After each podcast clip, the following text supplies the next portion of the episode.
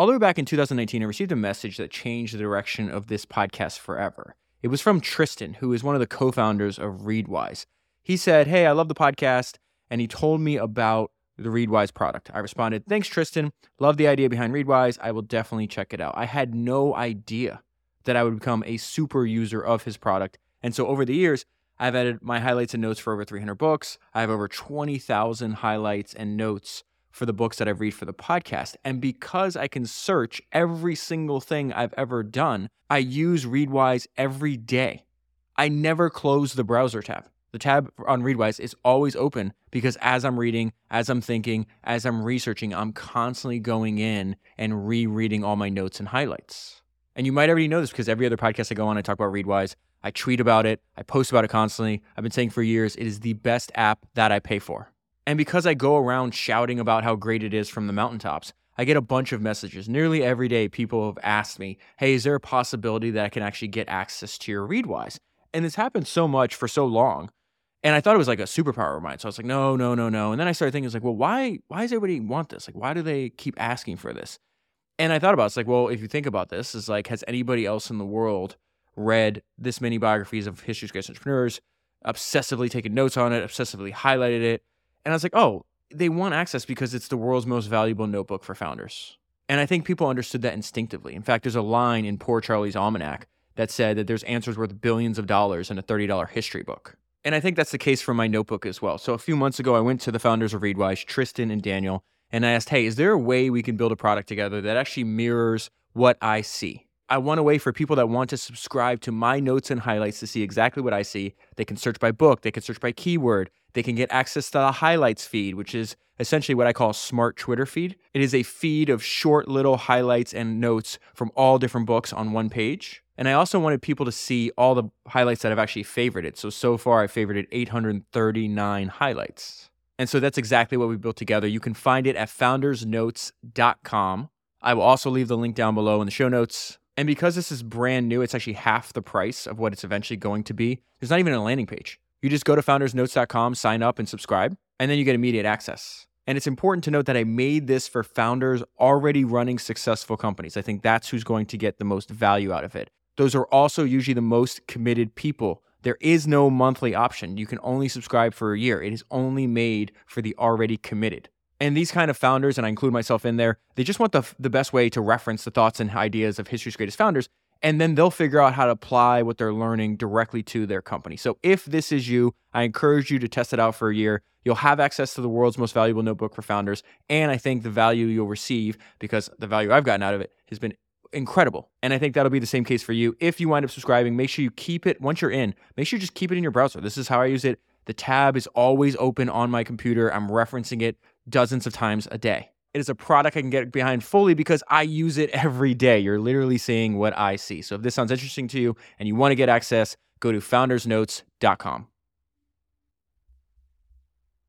Larry Gagosian is not a household name for most Americans, but among the famous and the wealthy, and particularly among the very wealthy, he is a figure of colossal repute. He is dubious of art dealers who refer to themselves as gallerists, which he regards as a pretentious euphemism that obscures the mercantile essence of the occupation. He has always favored a certain macho bluntness and calls himself a dealer without apology. With 19 galleries that bear his name, from New York to London to Athens to Hong Kong, generating more than a billion dollars in annual revenue, Gagosian may well be the biggest art dealer in the history of the world. The business, which he owns without a partner or a shareholder, or really anyone to answer to, controls more than 200,000 square feet of prime real estate. Gagosian has more exhibition space than most museums, and he shuttles among his outposts on his $60 million private jet. He's been known to observe, with the satisfaction of Alexander the Great, that the sun never sets on my gallery. That was an excerpt from this profile written on Larry Gagosian that appeared in New Yorker magazine. It's what I'm going to talk to you about today. It is titled How Larry Gagosian Reshaped the Art World. I loved the subtitle, it immediately drew me in. It says the dealer has been so successful selling art to masters of the universe that he has become one of them. Okay, so before I jump back into this incredible, incredible profile on Larry Gagosian, I started reading it and I couldn't put it down. I was like, okay, that, that's a clear sign to me that I should do a podcast on it. I was not expecting to do a podcast on it. In fact, I didn't even know it existed before a week ago. I just did this live show in New York City with Patrick O'Shaughnessy.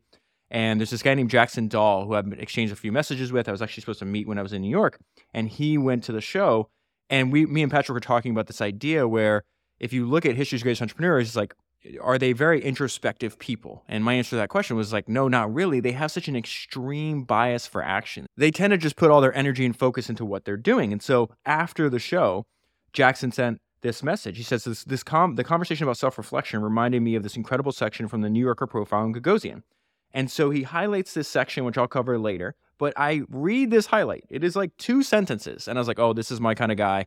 So that made me read the profile. And then I love the profile so much, I want to talk to you about it. But this is what the highlighted section that Jackson sent me was. It was fascinating. It says Gagosian's response was that he avoids self reflection because that is how you, quote, lose your edge.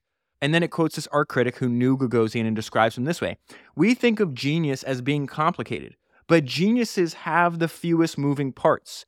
Gagosian is simple. He's basically a shark, a feeding machine. That is absolutely excellent. That is something I've noticed about a lot of people that get to the top of their profession. They master the fundamentals. This reminded me of one of my favorite quotes, which I, keep saved on my phone and I look at all the time as a way to kind of recenter because there's a lot of times where I drift and I do too much and I'm kind of overcomplicating things. And so I read this. It says, A novice is easily spotted because they do too much, too many ingredients, too many movements, too much explanation. A master uses the fewest motions required to fulfill their intention. Remember that sentence as we go through Larry's Larry Gagosian's story today. A master uses the fewest motions required to fulfill their intention. There is a genius in the simplicity that he applies to his craft. So I want to go back to that opening paragraph because it says something. This this speaks to the fact that he's constantly referred to as like a shark or a tiger. And it says he is dubious of art dealers who refer to themselves as gallerists. So he says, I'm an art dealer. Other people that have the exact same job he does, they say, I'm a gallerist, which he regards as a pretentious euphemism that obscures the mercantile essence of the occupation. That is a fancy way to say what, what David Ogilvy discovered about the advertising business. He says, We sell or else. He comes in the advertising business and he talks about, oh, these people think they're artists or they're trying to impress like the newspapers or the magazines or trying to win awards. He's like, I don't care about any of that.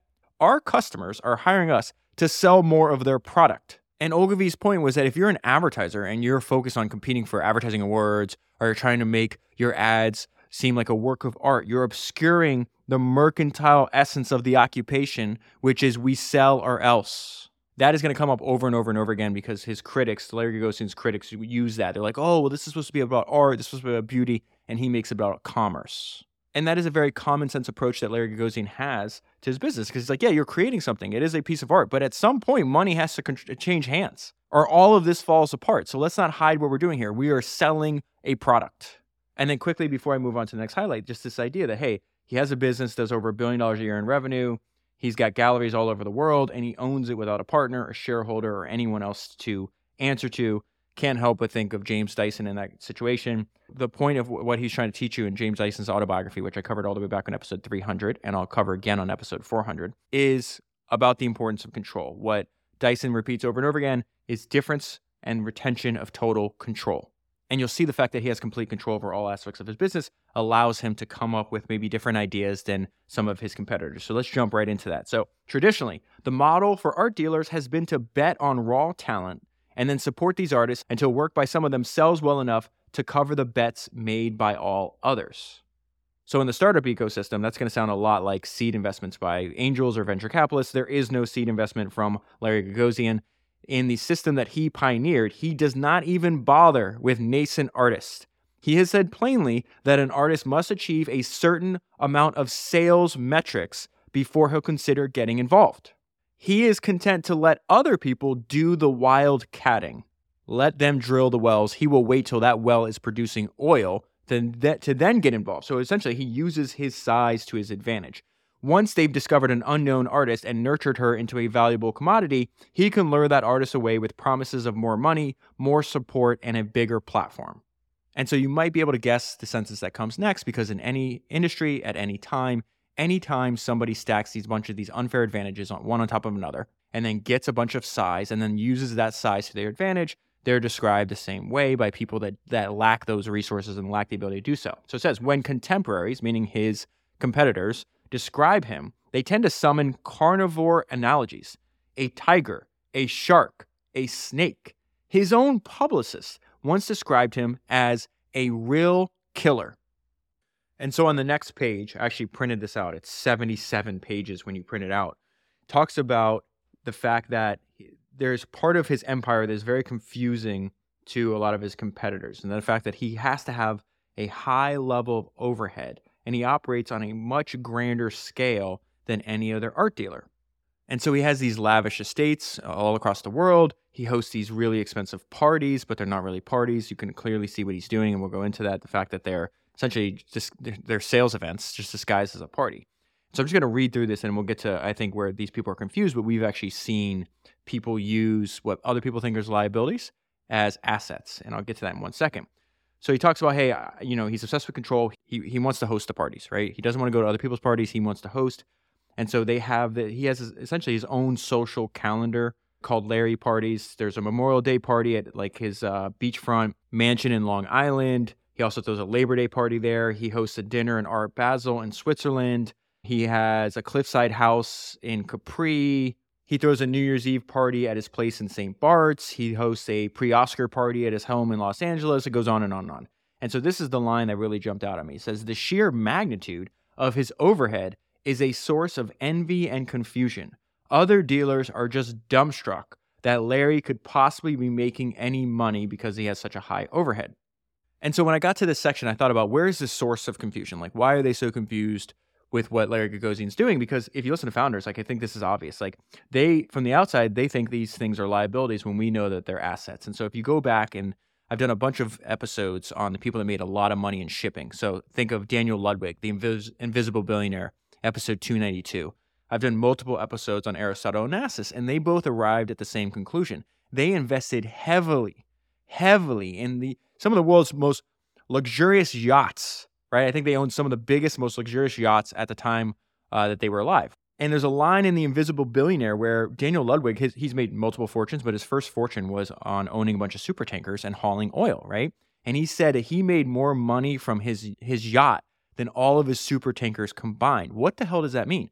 He's not even on the yacht most of the time. I think like more than 70 or excuse me, maybe 90% of the time, his yacht was just circling the globe. He wasn't on it. He would use it to close deals. So let's say you're the sovereign leader of an oil producing country and you're spend a week or two with Daniel on his yacht. And it's one of the greatest experiences you've ever had. You're more likely to give him that contract. Just like if you're at Larry's house in St. Bart's and the walls are covered in pieces of art and you're like, oh, I love that art. Everything around this guy is for sale. He'll talk about this over and over again.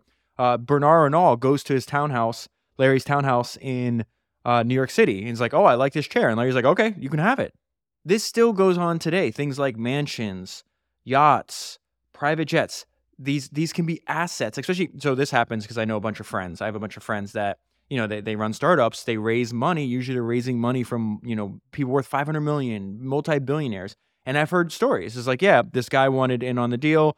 He chauffeured me and my co founder in his private helicopter and we landed on his Hamptons estate. And imagine you're some 25 year old kid that did not come from a world like this. And now you have this world famous investor sitting across from you offering you a term sheet and he just flew you in and you're staying at his, his mansion in the Hamptons over the weekend. Like, you, you know, this has influence. The principle behind all this, the principle behind the fabulous Greeks, the shipping magnates, the angel investors and venture capitalists, private markets investors, and Gagosian selling art. It's the same principle behind all of it. And so just keep that in mind as we go through the rest of the profile because it is, there is like, we think of genius as being complicated, but geniuses have the fewest moving parts. Gagosian is simple. He's basically a shark. He's a feeding machine. He tells you right up front everything he's doing is serving that one purpose, which is to sell more art. He makes himself very, very easy to interface with. And he has achieved such outside success at doing so that there's a line that he's really transformed himself. It says, Gagosian has been so successful selling art to the masters of the universe that somewhere along the line he stopped being their servant and now he is one of them. And one thing that Gagosian understands is that outsized profits flow to people that are selling things where there isn't a substitute. He sells things that aren't even for sale. Listen to this. Unlike many luxury items, artworks tend to be unique objects. They're one of one in the parlance of the trade. So then Marc Jacobs is being interviewed for this, and he's telling uh, the writer a story about Gagosian. Uh, Marc jo- Jacobs told me Larry sells things that aren't for sale. Typically, the most coveted items become available only when the previous owner dies or gets divorced or goes bankrupt. An elite dealer like Gagosian can sometimes wrest away a treasure by offering the new owner, ideally someone he knows, everything on this. Everything will run on relationships. This is another huge, um, important insight that he that he understood really, really early. The entire world runs on uh, relationships. The entire art world runs on relationships. He really, he literally builds a treasure map of where all these assets are. There's no like central centralized directory on like where the great masterpieces are, and so he'll he'll just call. He'll make a hundred cold calls a day, mapping out who owns what, where it's at, and who I connect, and who will sell what to this other person. It's fantastic, and of course he's sitting in the middle, creating the market, and t- it makes money on both sides. It's insane. Uh, so it says uh, lead dealer like Gagosian can sometimes wrest away a treasure by offering the owner, ideally someone he knows, a whopping premium. If you want a specific art piece, you call Gagosian to help you find one hanging on someone else's wall, and then you make the owner an offer that he can't refuse. If the owner does refuse, you then double the offer. And then if he refuses again, you double it again. It is the super rich equivalent of ordering off the menu. And then there's another surprising aspect that Gagosian built his business around. And it's the fact that there is status anxiety. He think about it, he he built a business around the person who already has it all. They have all the money, they have all the toys, Yet there's still, even at that level, status anxiety that is not spoken about. Listen to this part. Uh, Gagosian maintains his influence by attending to the discreet status anxiety of the buyer who already has everything. People in the art world are incredibly insecure. The richest guy walks into the room. He wants a certain painting, but he cannot get it. Immediately, he becomes insecure. This is part of what Larry does. He exploits that. A friend of Gagosian's describes attending a dinner party at his Manhattan townhouse, along with a fabulously wealthy tech founder, and witnessing a look of real consternation on the young man's face as it dawned on him that, for all his money and power, he was not as connected as Gagosian. This tech founder has more money than Gagosian, even though they're both very wealthy, right? But Gagosian has something that he lacks. He has the social status. He's in the right quote unquote circles. And so this is the crazy part. He inverted, talking about Gagosian, he inverted this thing where normally the art dealers were trying to emulate their clients. Larry's clients are trying to emulate him. And of course, this next section is so important. Of course, there is always a blueprint. There is a blueprint. There is always a blueprint. And of course, Larry Gagosian reads biographies. Gagosian is running the playbook of this guy that lived a long time before him that had his same job named Joseph Duveen. This is incredible. Gagosian isn't the first to pull off this transposition. He is a big reader, and one of his favorite subjects is the life of Joseph Duveen, the great art dealer who helped assemble the art collections of Andrew Mellon, J.P. Morgan, and other robber barons. There are several biographies of Joseph Duveen, and Gagosian informed me that he has read them all. One thing that Duveen did that Gagosian is also doing is Duveen made a point of showing his clients that he lived better than they did. And this is what I mentioned earlier that everything Gagosian does serves his main purpose, right? Numerous friends of Gagosian caution me not to mistake this merry-go-round of parties and galas and super yacht cruises for a life of leisure. This guy is always working. This motherfucker works 24 7. All of the fun dinners, they have a reason for being fun. The parties are marketing showcases in disguise. And so ever since I did that podcast on Bernard Arnault, it's episode 296 if you haven't listened to it uh, yet, I've just been fascinated with trying to collect as many stories about him as possible. And there's actually, he appears, I mentioned this earlier, but he appears in this piece. And so he's at uh, Gagosian's townhouse in Manhattan. And he says, Arnault expressed enthusiasm for some art on display. And I told him, everything here is for sale. You want to buy this chair? You can buy this chair. You want to buy the painting? Just ask. It is all for sale. This is what I mean about Gagosian just makes it really easy to interface with him. He just he's he's a shark for sales, right? Uh, Gagosian insisted to me that he does not sell art out of his house, and then allowed that he actually has. I love that. I don't do that. Oh, yeah, I actually do that. He's just hilarious. And he says a true dealer knows that everything has a price, and the best way to raise the price of something is to say that you would never sell it. That is actually not a um, direct quote from Gagosian, but that does describe him. So let me say it again. A true dealer knows that everything has a price, and the best way to raise the price of something is to say that you would never sell it. And so the majority of this piece focuses on like Larry's business, how he built the business, what it looked like when he was uh, in the early days, what it looks like now. There's not a lot of family history, but it is fascinating because you and I talk about this over and over again that you can always understand the son by the story of the father. The story of the father is embedded in the son. They do bring up the fact that his early life, he was exposed to his dad was a, a bit of a drunk and a gambler and rather financially illiterate. Another example of one of my favorite quotes from Game of Thrones those on the margins often come to control the center. Those on the margins often come to control the center. Gagosian did not start life as an insider. He grew up in a middle class Armenian American family. His father was an accountant who later retrained to be a stockbroker. It wasn't a happy childhood. His father liked to gamble, so he's, he's now Gagosian's talking about his dad. His dad's name is Ara. Ara liked to gamble more than he should. He drank more than he should. Still describing his dad. His life didn't seem particularly disciplined. Most of his stockbroking consisted of trying to talk his relatives into buying securities from him. His dad dies of lung cancer at the early age of 59 years old. At that time, Gagosian is only 24. And this is really interesting that Gagosian, anybody describes him now, is like super ambitious. He's working all the time. He knows what he wants and he's chasing after it. But in his early life, he did not have that. Yeah, his early years, meaning his early 20s, had a notable deficit of the quality that has now come to define his life ambition. He dropped out of college twice, and it took him six years to finally graduate. He held down a string of menial jobs. He worked in a record store, he worked at a grocery store, he worked a graveyard shift at a gas station. Then he became an assistant at the William Morris Agency. It's amazing how all these stories connect together. I've done many, many years ago. I did a podcast on Michael Ovitz. I'll re- eventually reread that book, and there's a second book about the founding of CAA, uh, the, the the firm that Ovitz started, that I'm going to read and make a podcast on as well. But he is actually Michael at this time. Gagosian is working as Michael Ovitz's assistant. I think he's working like 60 hours a week for like 90 bucks. And it was working in this office environment. He's like, oh, I'm never going to work in an office environment ever. He hated the airless corporate environment and the jockeying of his colleagues, likening the experience to a knife fight in a phone booth. And Ovitz was interviewed for this piece too, and he said something that was fascinating.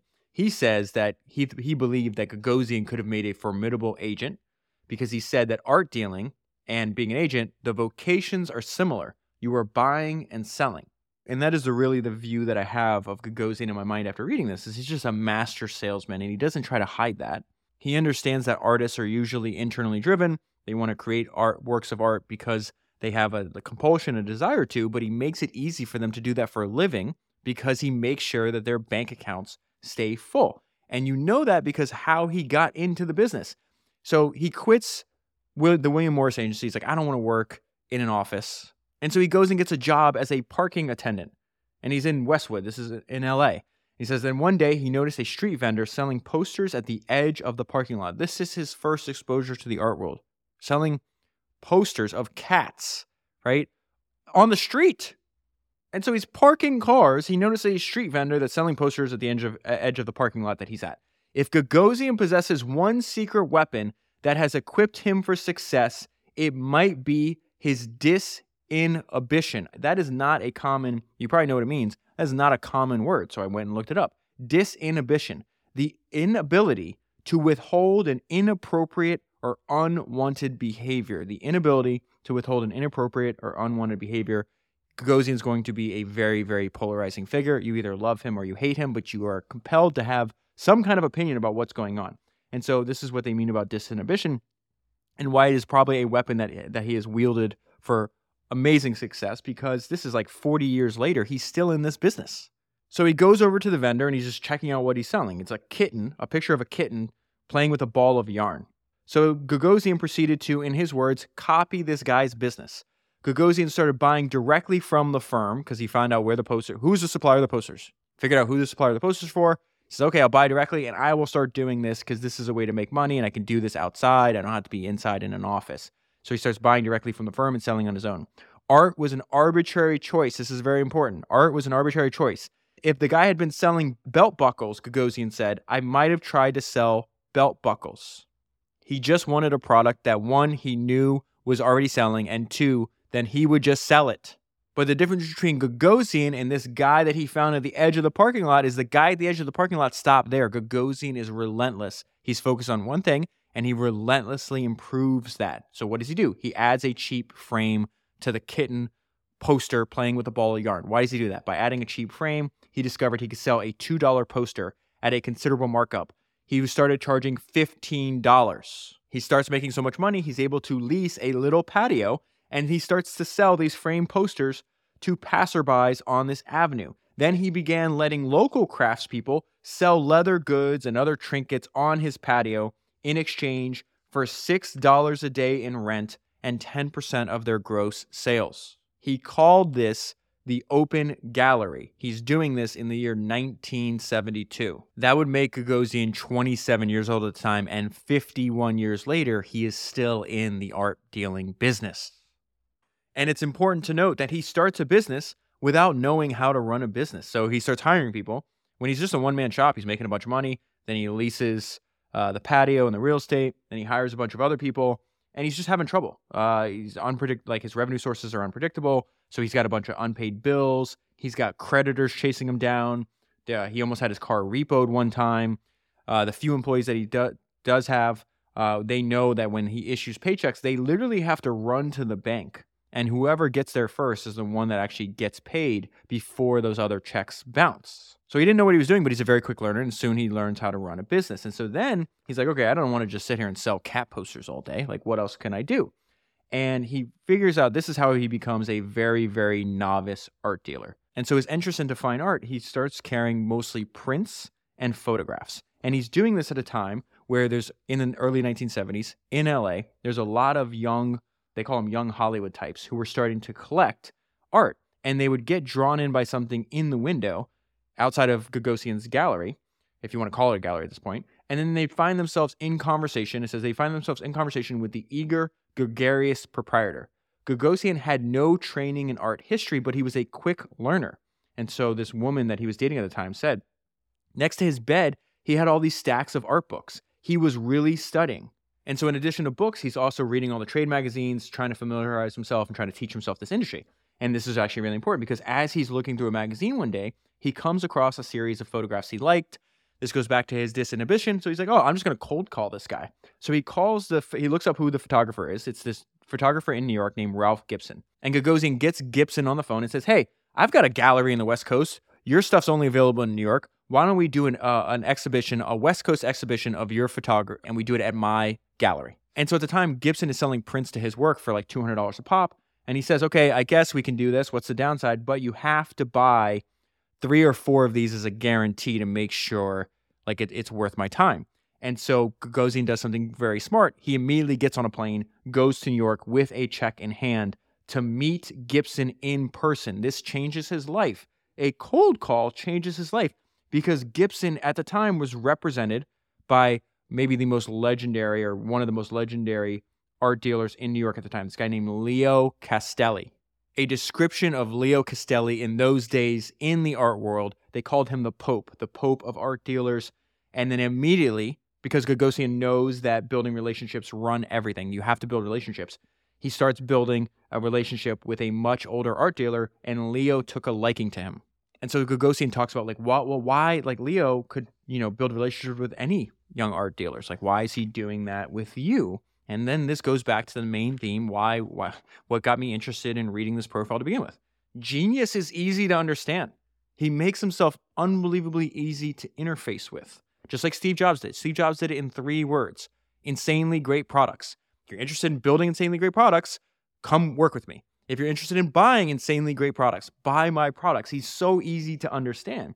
And so Gagosian says that his impatience with the art world pretense may have endured him to Leo Castelli. I did not do a lot of blah, blah, blah. I think my bluntness appealed to him. So they start building a relationship. Gagosian got on the plane. That is so important. Get on the plane, gets to New York. So now he's building this relationship. He eventually moves.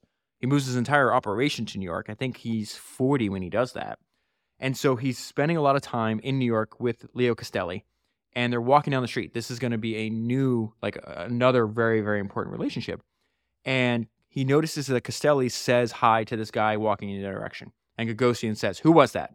And he says, That is Cy Newhouse. He can buy anything he wants. Cy Newhouse actually owned, or I think he used to, I don't know, uh, he's passed away now, but he had a media empire and he actually used to own the New Yorker. In fact, I'm doing some uh, research on this Anna Wintour episode, and he actually hires Anna Wintour and puts her, I think, the head of Vogue. I may have that wrong, but when I do the Anna Wintour episode, I'll make sure I get it right. So, anyways, it's just fascinating how these they all connect. So he's like, "Oh, that was Cy Newhouse. He can buy anything he wants." Go back to disinhibition. Gagosian immediately doubles back and introduces himself and says, "Give me your number," without an ounce of blah blah blah. It was one of the most fateful introductions of his life.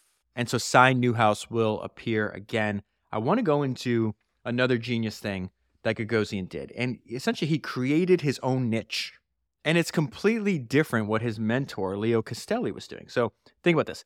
It says Leo Castelli specialized in what is known as the primary market. He guided the careers of living artists and sold their new work in exchange for commission. He took pride in spotting talent. And so Castelli would find an unknown artist, say, Hey, I want to represent you and usually the, the commission uh, percentages you know vary but for the primary market right a piece of art that has never been sold before it's kind of crazy but the artist will give up about 50% to the art dealer like a castelli right?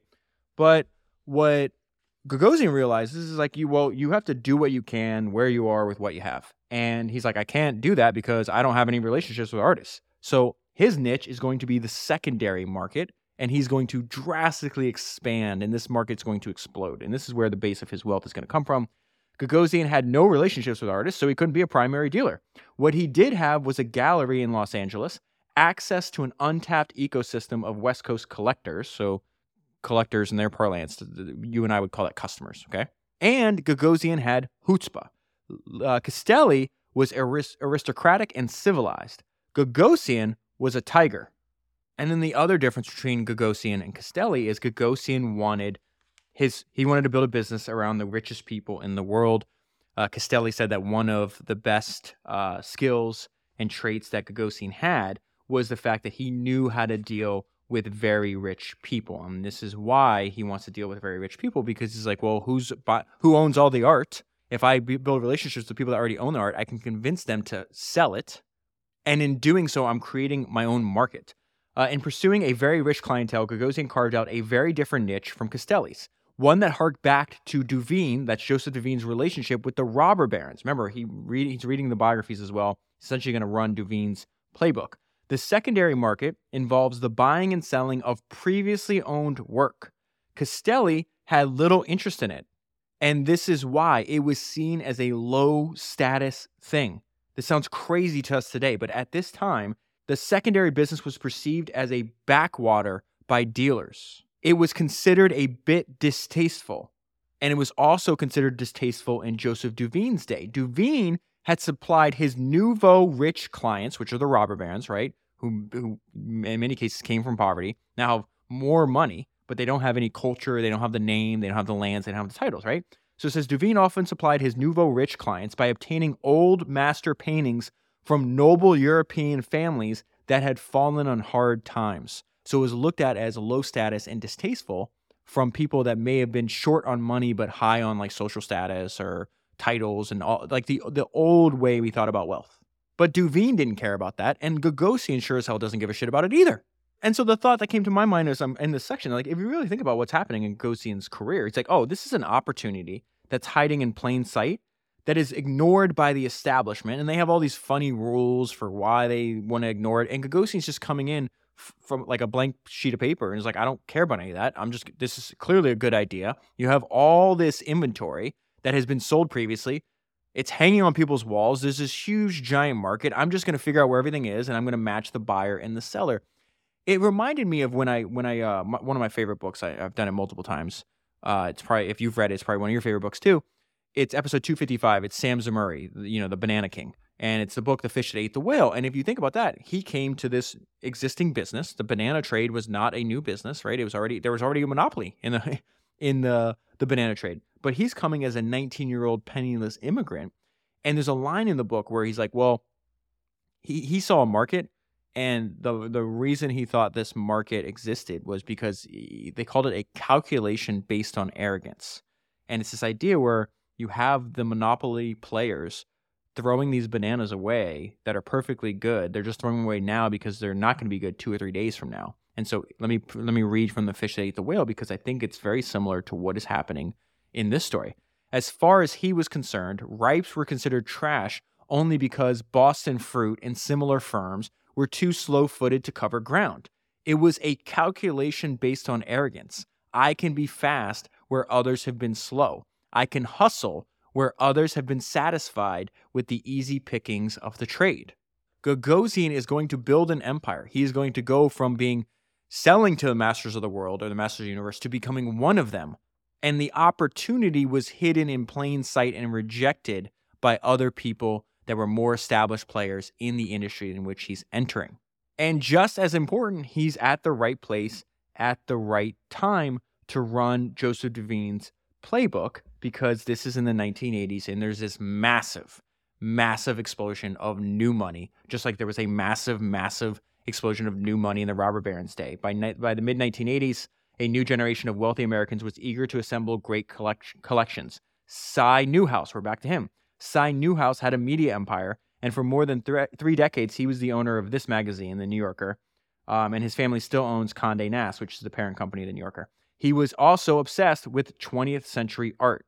And so, what is the service that Gagosian is supplying to people like Cy Newhouse? The service that Gagosian provided was not scouting out the primary market. That market is already served. Why am I just going to go in there and compete with everybody? It was being a detective on the secondary market.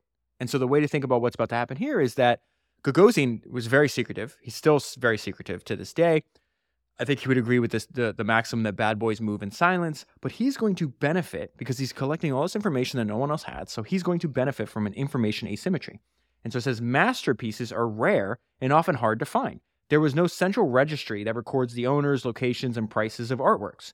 Being a good secondary dealer requires knowing which people are collectors, where they live, what hangs inside their houses, and whether they might be induced to part with any of it. Gagosian excelled at the hunt. That is what they call this process, the hunt. And because Gagosian doesn't have any disinhibition and he doesn't apply other people's ethics to what he's doing, or other people like this might be a violation of some social order that he doesn't give a damn about. Like a secret society, the art market was governed by obscure social codes, and Gagosian was so unbound in his energies and so shameless in his tactics that he immediately attracted notice and controversy. The telephone was his instrument of choice, and he made a hundred cold calls a day, sniffing out the location of artwork, lining up buyers, and then haggling with the owners until the work shook free. And this was the result. Significant art that had been locked up suddenly became accessible. And there was another key here, and this is why I mentioned that relationships run everything, is the fact that he had, it says he had access to a treasure map in the form of Castelli. Castelli said I could give him a lot of information on where the paintings were because I had sold most of them. Castelli had sold them when they were on the primary art market. Now, his protege, right, and his friend is making a map of the secondary art market, and he could just go and say, Castelli, tell me what, where'd you, who sold, what piece did you sell, who'd you sell to, how much uh, did you sell it for, and when? And so now he has this map. He has this disinhibition personality tendency. He is completely default aggressive. And so it says, now he's uh, moved to New York. It says he sometimes showed up at dinner parties into which he wasn't invited. He developed a reputation for wandering away from the festivities at private homes and would take secret Polaroids of any impressive art that he spied on the walls and then offered and then he'd offer those works to his collectors. Think about how crazy that statement is. We need to pause here. This guy shows up to a party he is not invited to. He then leaves the dinner table, walks around your house, secretly takes pictures of your artwork. The next day, gets on the phone, calls up a bunch of people, says, Hey, do you want to buy this Jason Pollock or whatever artist name? How much would you give it? Then he's going to call you and say, Hey, uh, great dinner party. Would you take five million uh, dollars for that painting that's hanging over your couch in your second living room? His hunger, aggressiveness, and stamina were so conspicuous that people began referring to him as Go Go. And then what I love is throughout the piece, you got to read the whole piece. I'll, I'll, link it down below. But he's always like Gagosian will first like deny that he does something. He's like, oh, I don't sell things out of my house. And he's like, then immediately says, yeah, I, I sell things out of my house. And so then he does the same thing here where he's just like, I didn't go around secretly taking pictures of people's houses. And then his friend who's interviewed, uh, this guy named Douglas Kramer, says, I was in Larry's office once and I saw Polaroids of pieces that were in my house. And I think this all relates together. I think it just stems from the fact that Gagosian just believes that everything is for sale. And so Marc Jacobs is back in this piece and he's telling the writer about the time where he he's having a dinner. Uh, he hosted the dinner in his apartment in Paris and Gagosian was there. And several days later, Gagosian calls Marc and says, Hey, uh, would you sell these two paintings that I saw in your apartment? And they wind up quickly coming to terms. And Marc Jacobs describes at the pace in which uh, Gagosian uh, moves. So he, he, invites him over to dinner. He sees two paintings. Two days later, he says, Hey, will you sell them? They, they wind up hammering out the, the amount right away. Three days later, uh, the money's in uh, Marc Jacobs' bank account. And he was doing things like this all day long. So another example, there's this uh, this family that was big art collectors they wound up making their fortune in, in selling sheet metal. And so the way Gagosian established a relationship with them is very simple. He lo- he knew their names, knew they were art collectors. He looked up their name in the phone directory, and he just cold calls them and offers to buy a specific painting that they owned. And they're like, "Well, if you can get eleven million dollars for it, we'll sell it." He hangs up the phone. He then picks up the phone again, calls Cy Newhouse, and sold him the painting for exactly eleven million dollars. Now, the commission rates on the secondary market are usually not as high as they are on the primary market, and you know you can negotiate just like anything else. For this kind of transaction, there's other references in the piece. Highly likely it's somewhere around a 20% commission. So you could think about that. He just made $2 million by making two phone calls. And so if you grew up in a middle class family, your dad was a drunk and he was a gambler, you didn't have a lot of money, and now you can make, you know, $10 million a day, you would probably work 24 7 too. And so by the 90s, he's just making a ton of money. He's buying houses in Long Island. He's got a carriage house on the Upper East Side. He's driving a Ferrari. He's leasing this giant new gallery space on Madison Avenue, and yet he is still not letting his foot off the gas. So they talk about he just built out this this uh, gallery on Madison Avenue. One of his friends is standing next to Gagosian in the gallery, looking out out at the street, watching all the people go by. To his friend, maybe to you and I, those are people. That's not what they were to Gagosian. They were prospects. Listen to this. So he says all these people were walking by. He was clocking which men of extreme high net worth and which existing or potential art collectors were passing by and saying, There goes so and so. He knew who everyone was. He saw them before they knew him. That kind of aggressiveness and that eagle sharpness for who mattered. There was no precedent in this business for that. That's the eye of an industrialist. That is someone who is seeking to build a massive financial empire. And so this is a little bit about how Gagosian manages his empire. Uh, he does not like formal meetings. He finds bureaucracy and protocol dull. Uh, to increase his sales, he hired several people to join him as what he calls directors. So directors are given a phone and a computer and instructions to sell. Uh, there would be no mentoring from Gagosian. Uh, there's no hierarchy. There's Larry and there's everyone else. Uh, Gagosian will telephone his directors all day long. If he cannot reach them, he will call them 10 times. He will call their spouses. He will send company wide emails demanding to know why people have not picked up the phone. Why would directors put up with this? Because there's a lot of money on the table. Directors can make 10% of the gallery's profit on a sale. And so the writer of this piece is at lunch with Gagosian and he's asking him, it's like, okay, well, like there's no there's no mentorship. Like, is this a succession plan or what's going on? And he says, He assured me that he has no plans to retire or to even step back a little. I enjoy what I do. I don't know what else to do. He's 78 years old when he says that. Describes him. He's affable and charming, but noticeably guarded. He will happily repeat anecdotes that he's told a thousand times, but he greets any questions about his motivations or his psychology or the particulars of his business with stoned face implacability of a secret agent. This may be the natural result of running an operation that is reflexively discreet. Gagosian reaps huge profits from asymmetries of information, but fundamentally, he does not seem to be an introspective person. Gagosian says that he avoids self reflection because that is how you lose your edge. And then there's that line from the art critic that knew Gagosian. We think of genius as being complicated, but geniuses have the fewest moving parts. Gagosian is simple. He's basically a shark, a feeding machine. So I think there's two things that are at play here. One is Gagosian, like most of the people that you and I study on the podcast, it's like they just have extreme biases for action. They don't sit around and bemoan if things are going well. They act. They know exactly what they want to do. They just keep pushing forward. In fact, this reminds me of Sam Zell. So uh, my friend Rick Gerson was friends, uh, close friends uh, with Sam Zell for like two decades, and he told me a story that is just absolutely amazing. And I think is illustrative of this description of uh, Larry Gagosian. And one time, uh, Sam and Rick go and they, they they're doing this pitch for this opportunity that they want to pursue. And the person that they're pitching decides, hey, I, this isn't something I want to do. And so a few hours later, Rick and Sam Zell are on the plane, and Rick brings up the fact that, man, can you imagine, like, can you believe like that that meeting didn't go that well? And Sam Zell looks at him and goes, huh? Almost as if he didn't even know what Rick was referencing. And then Rick brings it up again. And Sam said something that, again, I think is genius in its simplicity. He goes, I can definitely look forward. I might be able to look left and right. I sure as hell can't look backwards. Sam had already forgotten about the meeting and moved immediately on to the next thing he wanted to do. He had an extreme bias for action. And I can't help but go back to this line. We think of geniuses as being complicated, but geniuses have the fewest moving parts. Gagosian is simple. He's basically a shark, a feeding machine.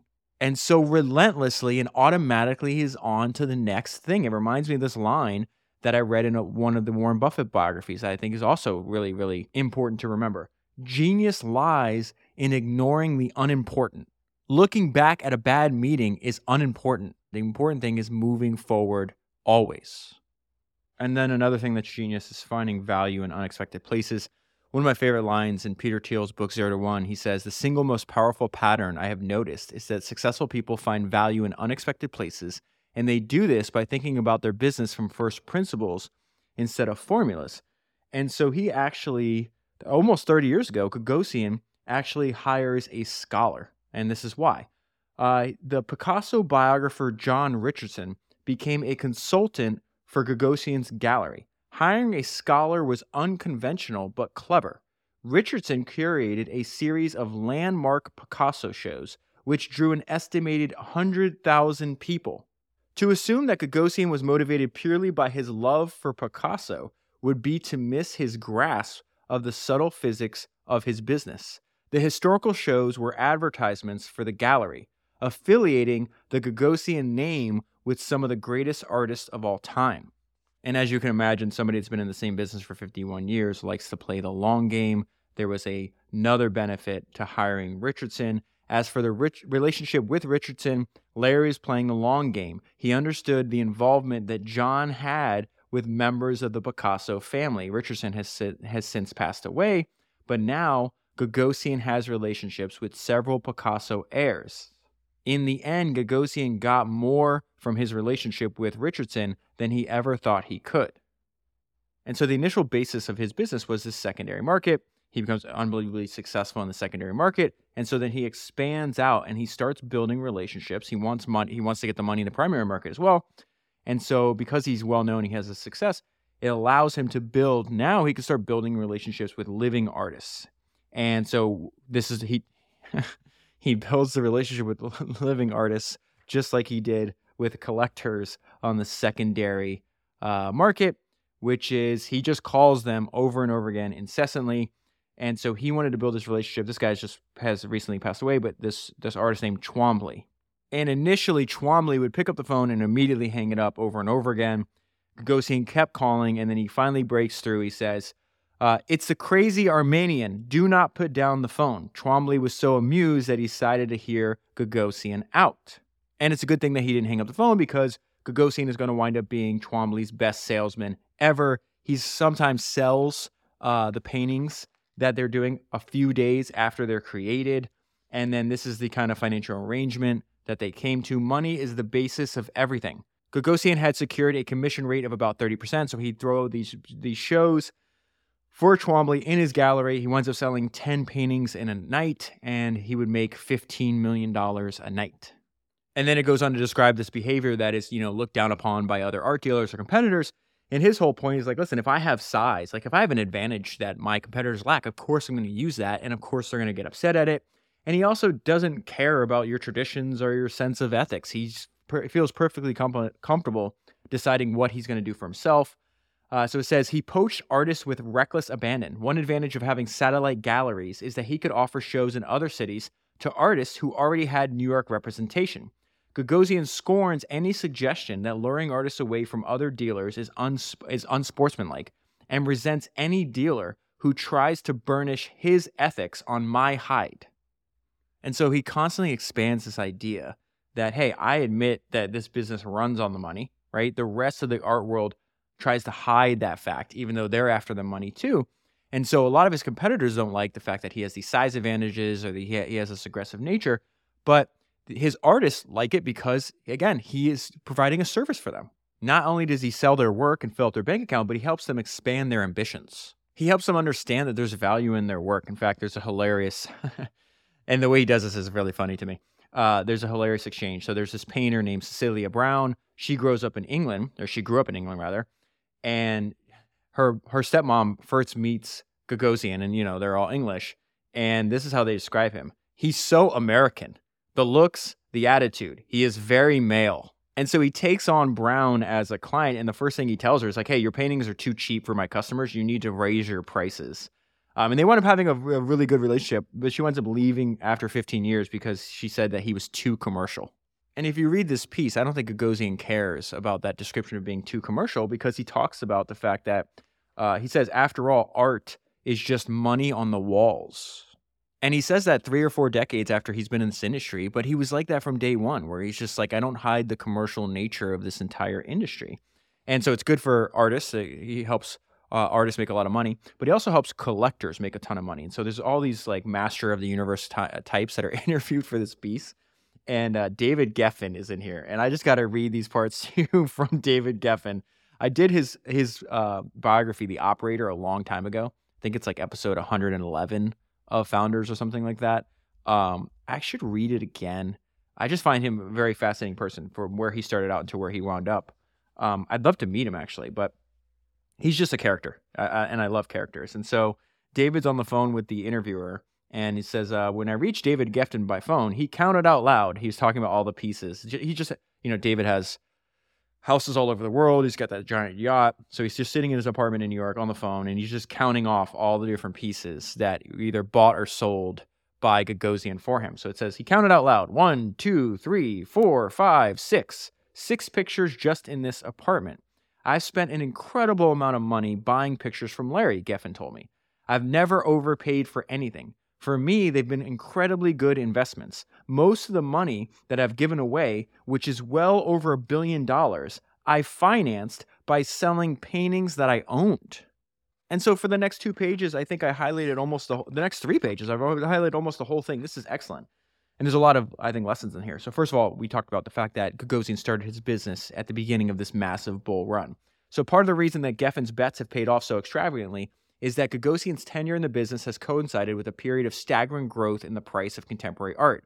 In 1980, when a Jasper Johns painting sold for a million dollars, the deal made headlines because it was the first known instance in which a work by a living artist had broken seven figures. Okay, so 1980, a painting by a living artist is sold for a million dollars. 30 years later, 2010, Steven Cohen purchased another uh, painting by Jasper Johns for $110 million. And so Gagosian makes the point that, yeah, 1980, huge bull run, but it's not all up. There, there's like ups and downs, right? Overall, the, the arching theme is obviously up and to the right, but he does something smart. He goes to where his customers are. There were subsequent dips to be sure, but each peak has been higher than the other one that preceded it. In 2012, he opened a gallery on the grounds of some French airport I'm not even going to try to pronounce. It's an airport for private jets outside of Paris where his clients can buy art upon landing in their private jets.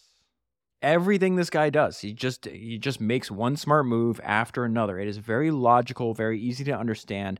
I'm going to call it simple, and I don't mean that as a pejorative. He's, there's a sim, there's a genius in this guy's simplicity. He's just constantly looking for an advantage after advantage, regardless of what's going on, even during downturns. So here's David Geffen's not done. He's still in the story. Okay.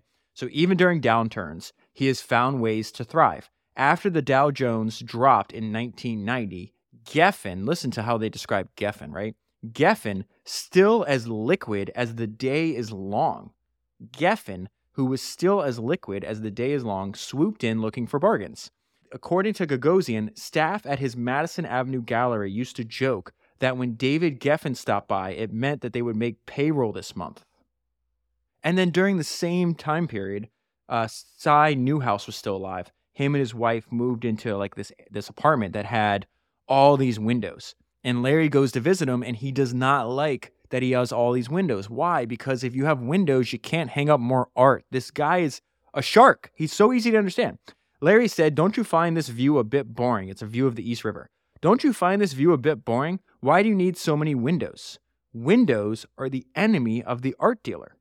But even the fact that they have less space on their walls, Gagosian turns that into advantage. The Newhouses sold off part of their collection to David Geffen, including many paintings that Gagosian had helped the couple acquire. He's making money coming and going. Do you see what's happening here? For these artworks, Gagosian landed a repeat commission. I don't like to sell paintings to the museums, he said. Then I can't get them back. Repeat serial commissions is a massive part of his business. He's just making money over and over again, selling the same thing for higher prices over and over again. In 2003, Steven Cohen bought a Jackson Pollock painting from David Geffen for $50 million. These numbers are insane. Okay, so 2003, Steven Cohen buys a painting from David Geffen. Three years later, Gagosian asked Geffen if he, if he'd ever sell this other painting that he owned. Geffen said, I'd suppose if you got me 140 million. Steven Cohen bought it that day. And this sentence describes why I'm reading all this to you. This is a lucrative situation in which to serve as a middleman. As David Geffen put it, if Larry represents the owner and you want it, you've got to buy it from him. And as Gagosian recognized, the competitive drive of self made billionaires does not go into remission once they've made their fortune. And this also speaks to how well Gagosian knows his customer and how well he knows human psychology. He seems to have understood that a certain kind of client is so unaccustomed to being told no that rejection can actually become an enticement. That is a very, very old idea. The longest book I've ever read for the podcast, I think it's episode like 98, maybe somewhere in there, 97. It's Enzo Ferrari. It is a thousand page biography of Enzo Ferrari. It's so hard to find. I went to, to try to find another copy recently. I was unsuccessful in doing so. I'm going to read an excerpt about what, what Enzo Ferrari, when he was alive, understood about marketing. And it still resonates to this day. And it's exactly what's happening in, in, in where we are in the story of uh, Larry Gagosian. It says Ferrari was an absolute marketing genius. I remember one visit from a very important and American uh, very important and wealthy American client. The factory parking lots were filled with unsold cars, which we tried to hide from public view. The American said, uh, Enzo, I would like to buy a Ferrari. Ferrari replied, Yes, of course, but we have so many requests, I'll do what I can, but I'm afraid that you'll have to wait several months before you can buy one. That was because a Ferrari must be desired. It cannot and must not be perceived as something that is immediately available. Otherwise, the dream is gone. In order to maintain the exclusivity of the brand, produ- production has always been lower than the requests of the market for a certain kind of customer. Being told no when they're not used to hearing no makes them want it more. And Gagosian uses that tactic over and over again. People are always asking, hey, how can I see this? How much it is? It's like, oh, it's not for sale. And so it says this is how Larry was able to lift the market by conjuring an atmosphere of unpredictability and intrigue Gagosian imbues the dealing process with excitement and creates a sense that when an opportunity finally presents itself, you must seize it immediately at any cost.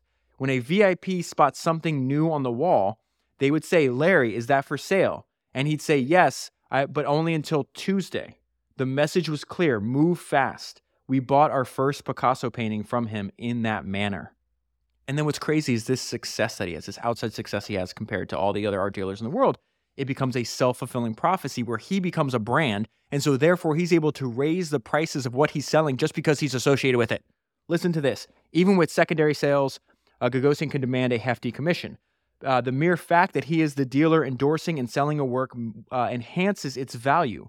Whereas Gagosian started his career by adding a cheap frame to inflate a poster's price. Remember the the cat posters that he was selling, you know, for two bucks, or he excuse me, he adds a two dollar frame, and then uh, he he increases the price all the way up to fifteen dollars, right? Eventually, it's his own brand that justifies the markup, meaning the fact that he is the frame. A dealer who is friends with Gagosian told me that collectors know that they're paying more when they deal with Larry, and they're still happy to do it. I have tried, so this guy's trying to sell paintings too because he's an art dealer. I've tried to sell the exact same painting to the exact same collector and failed. And that person then went and bought it from Larry with a significant premium on top.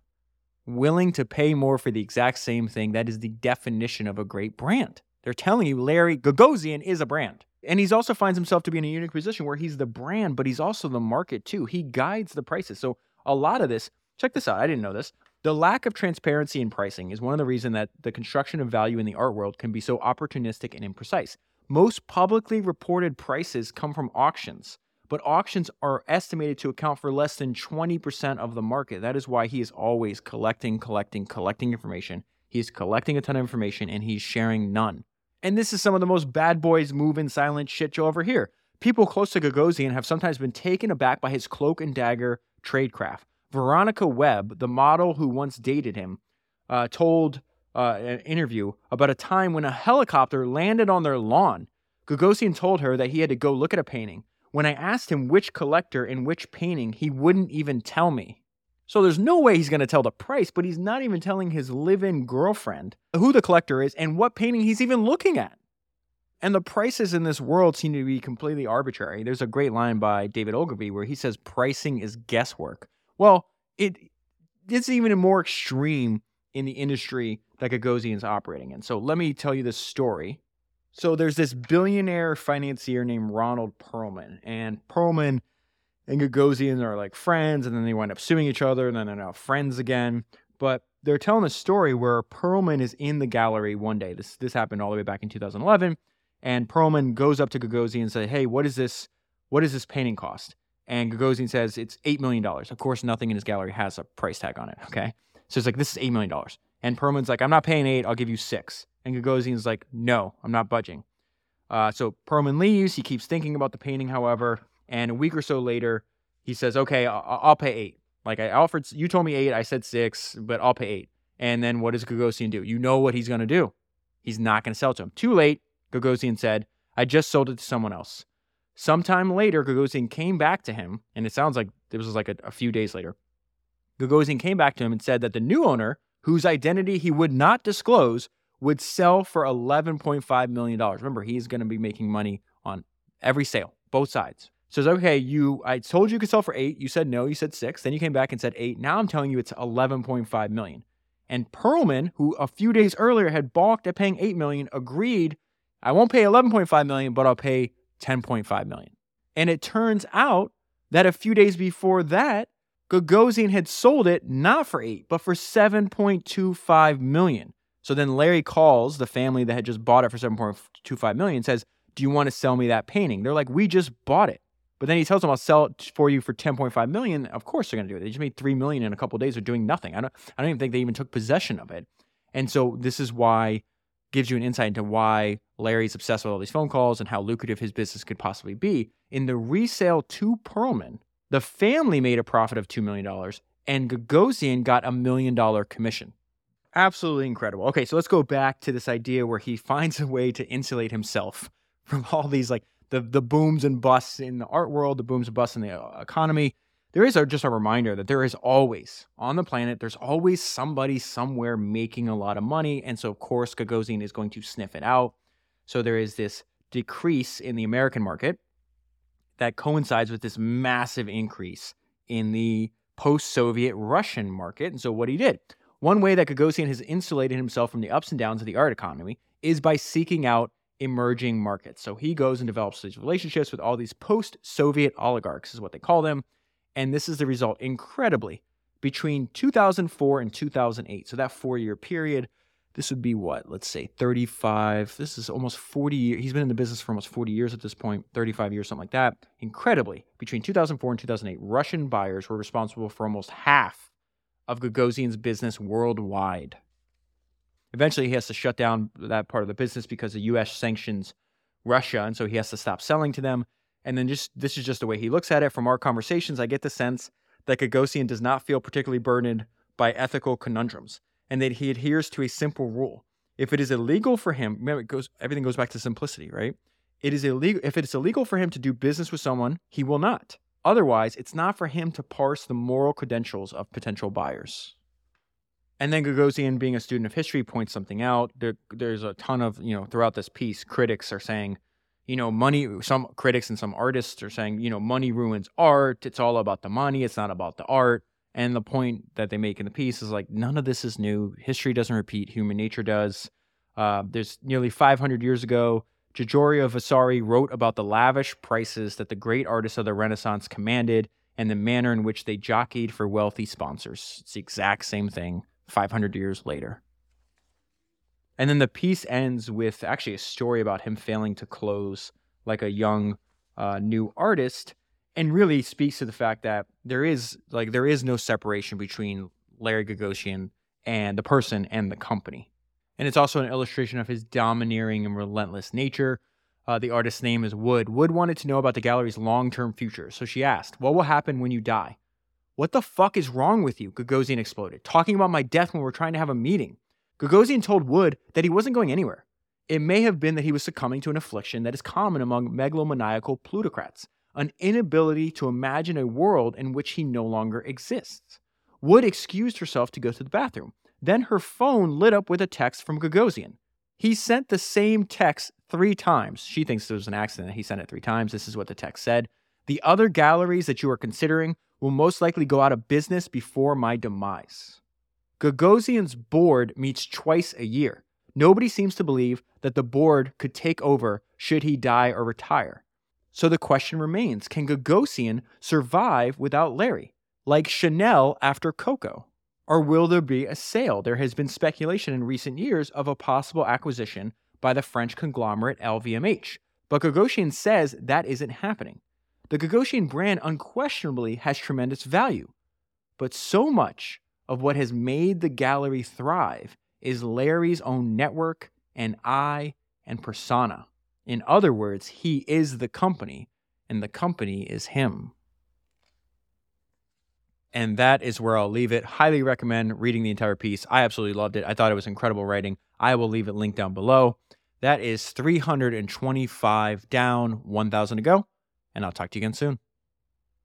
Okay, so real quick, in case that you want to get access to my version of Readwise, which is called foundersnotes.com, you go to foundersnotes.com to sign up. That's founders with an S, just like the podcast. So foundersnotes.com. So when you sign up and you get access, I'm going to tell you how what what are the features that I use the most. And so at the very top is the main feature, the one I use every day. And it says search highlights and there's a search bar. And very simply, I just search by whatever keyword that I'm thinking about. So it could be about hiring, about marketing, about obsession. Uh, could be about a specific entrepreneur like Rockefeller, whatever I happen to be thinking about, or whatever problem I need to solve at the pro- at the time. So like the, the greatest example, and I actually made like a 30 minute like short AMA about this. It was asked like, how do history's greatest founders think about hiring? And so if you type hiring in that box, you'll see what what did Jeff Bezos say about it? What did Thomas Edison say about it? What did the people that founded PayPal say about it? What did Estee Lauder say about it? And on and on and on. And so I think that's pretty self-explanatory. Again, this is a product for people already running successful companies. I think I don't have to elaborate. You already know what the value of that would be. So the highlights feed is uh, the searching. Excuse me, searching the highlights is what I use the most. Now, the thing I use the second most is called the highlights feed. And the highlights feed, I'm loading it right now essentially it's just like these little almost like tweet sized highlights from all different books and so it is completely randomized and it's almost like you have history's greatest entrepreneurs speaking to you and then just read through them and see what thoughts respond. So like the first thing that came up was actually uh, it's actually a highlight from one of warren buffett's shareholder letters. He's talking about diversification and its relation to risk. The next highlight is a quote from ed catmull the founder of pixar talking about he didn't even realize at the beginning of his company how poor the communication was and that there was things going on in his company that his the people his employees were not telling him and his thoughts on how to fix that then there's a quote from a book that I read like six years ago. And it's actually the, the biography of Alibaba. And he's talking about the importance of listening and that poor listeners actually have second rate negotiation skills. And so that is the second most used feature for me personally. This might be different for you. Third feature books. Do you have a list of uh, all the books that are in there. I think right now it says I have 307 books in here. I still have a bunch I need to put in. And then that that's very simple. Like I just went through. The reason I reposted the Mike Bloomberg episode, for example, is because I've been rereading the highlights. And so I went back. If I don't have time to reread the book, which I will in the future, but I just read through. I think I have like 44 uh, highlights of Bloomberg's autobiography here. And you read through them, and you, there's just so many ideas. And you, this is happening like 15 minutes. It's absolutely incredible. So that's self-explanatory. You can search by book. The last feature that I use the most is the favorites feature. You know, I have 20,000 highlights. It's you know, there's a ton of information in here. And so what I'll do is as I go back through the highlights, and I've done this forever, and that's why this number will always go up. I have 839 favorites now, but you know, if you're listening to this months from now, it's, it's going to be higher. And I, whether it's through searching, whether it's through rereading the the highlights on a specific book, or through the highlights feed, which is the random, um, just showing me like the random highlights that I've done. If there's something that's like, damn, that's a good one. I really want to remember that, and so I I highlight it, right? Or excuse me, I favorite it, and then now that goes into the favorites feed. So then I have an even more like specialized feed of ideas and highlights from different books all on one page. So again, need to reiterate, reiterate I think if you are like me, and there's a good chance that you're, if you're listening to this, you're like me. If you're like me, you're already running a successful company. I think it's a it's a no brainer. I would at least test it out for a year. There's a chance that you don't like it.